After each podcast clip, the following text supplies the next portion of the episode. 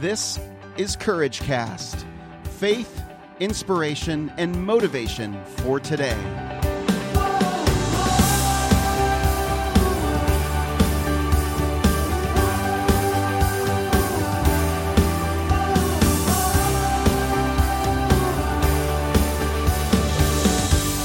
Well, hey, friends, this is Eric Nordoff, and welcome to another episode of Courage Cast. I'm so glad you're here with me.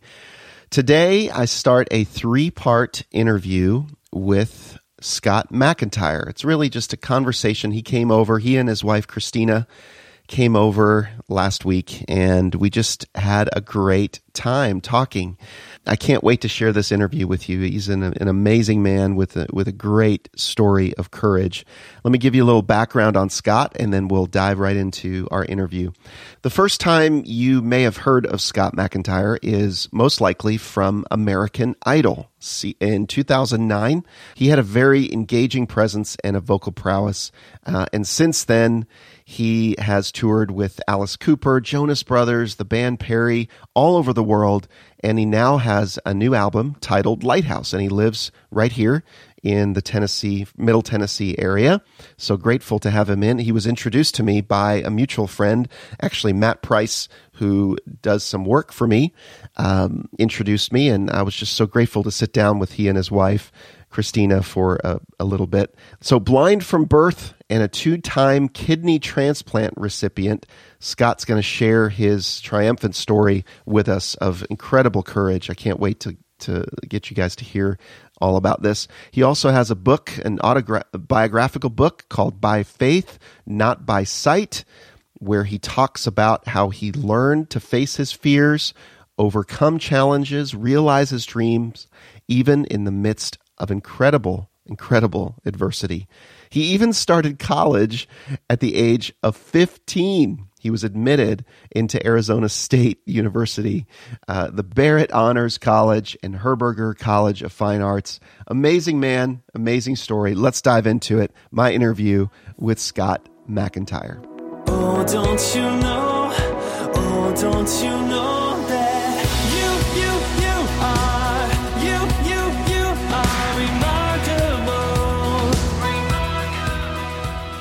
Well, I am so honored to have Scott MacIntyre and Christina MacIntyre here with us. Welcome to the Courage Cast. Thank you so much. Yeah, glad to be here. Yeah, so so good to have you. Um, I remember watching you. What was it? Seven years ago now. It was. Yeah, isn't uh-huh. that crazy? It's seven years ago. Yeah, I remember watching you seven years ago on American Idol and thinking that's a guy that I would like to meet someday. I can support him. And I think we even called and supported you. Thank you very much. I think it worked. I, it must have. It, it got you so far. right. So, how far did you get in American Idol for everyone? I, I got to eighth place mm-hmm. on season eight of American Idol. I was voted off April 8th.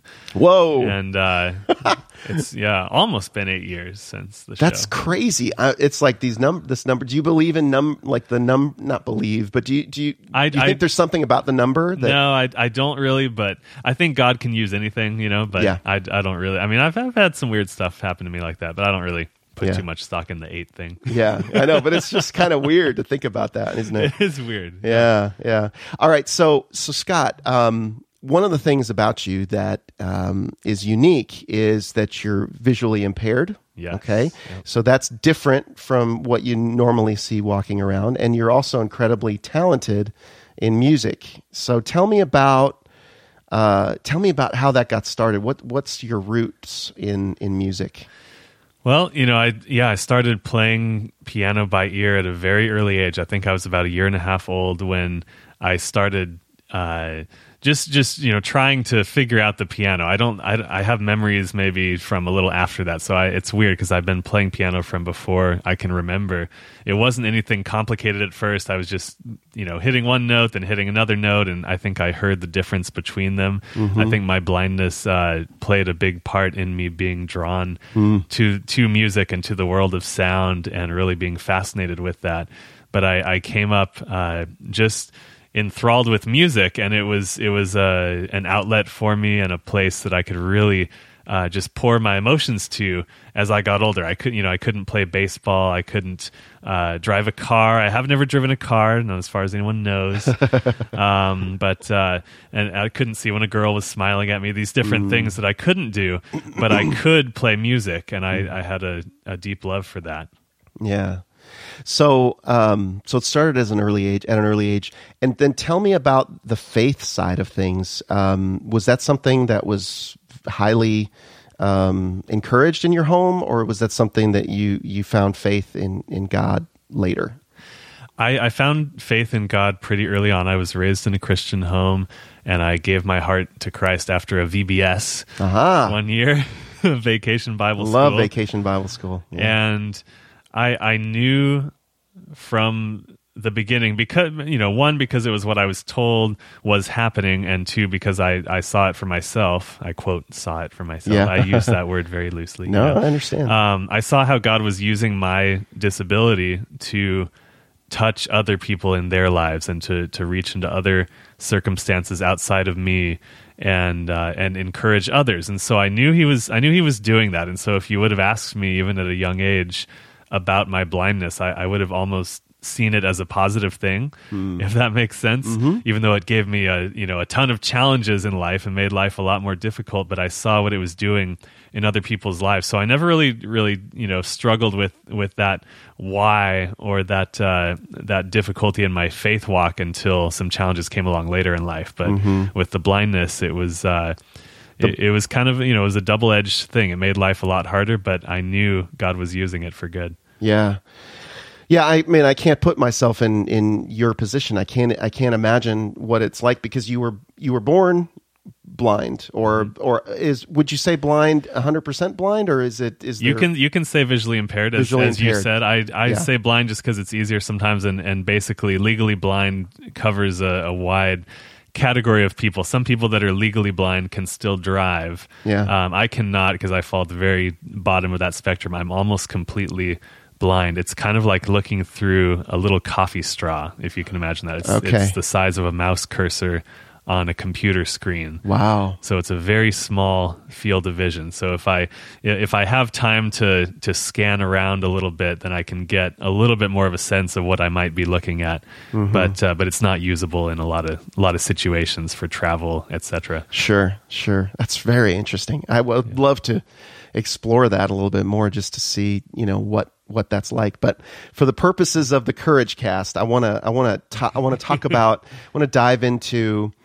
uh, some of the challenges that you experienced. I mean, um, some of the things that that I read in your bio, uh, and I want to hear more about uh, from you is maybe the first time that you encountered where your faith was really challenged, or maybe the first time you were afraid. Do you get afraid today? did you get afraid then? You know what what were you experiencing and how and how did you come out of it? Yeah, so I think uh, as as we were saying, I think the blindness really prepared me for what happened later in life because you know I, I knew that if I if I worked hard enough and I got creative enough I could overcome the challenges that, that my blindness presented and I could I could get through it but uh, something happened when I was 19 years old um, that has been kind of a, an ongoing theme in my life since then. Uh, and it was it was something that I couldn't help myself out of. I couldn't be creative enough to to Ooh. solve it. I knew it was going to take someone else to step in, to mm-hmm. step in and, and save me, um, just like Jesus saves each one of us. And and this thing was that I found out my kidneys were failing. Um, Both of your kidneys. Yeah, you can't really you can't really tell which one it is or isn't, but they, they can measure overall kidney function, mm-hmm. and so it was it was both.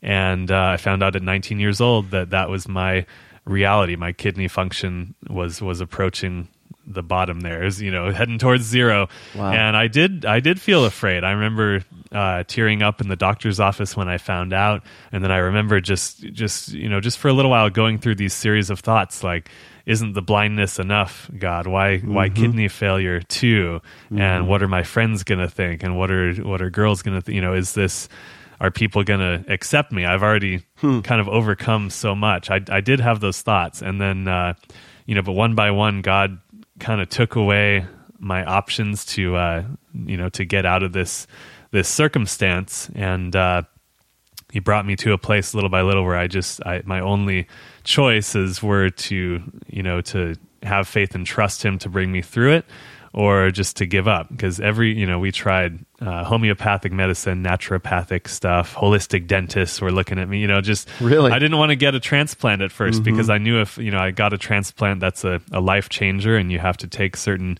meds uh, for the rest of your life with that Mm-hmm. but uh, and it's it's a good thing but I, I wasn't i was i hadn't done it before and i wasn't sure i wanted that and and uh, my health began to decrease and little by little god just brought me to that point where i had to trust him and walk through that and take that risk and uh, the wife of my former piano teacher from college ended up giving her kidney to me Yeah. and saving my life that first time That's amazing. And she did that uh, voluntarily. I mean, that was not, uh, Mm-hmm. you know, a lot of times people receive transplants from organs that, who, from people who have just passed away. Exactly, and, Uh, and she was a living donor.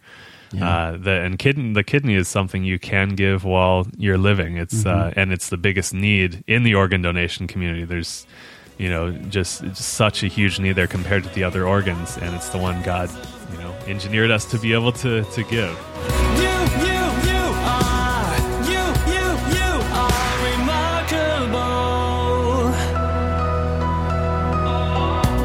Well, I can't wait to share with you part two and three of our three part interview with Scott MacIntyre in the next couple of days.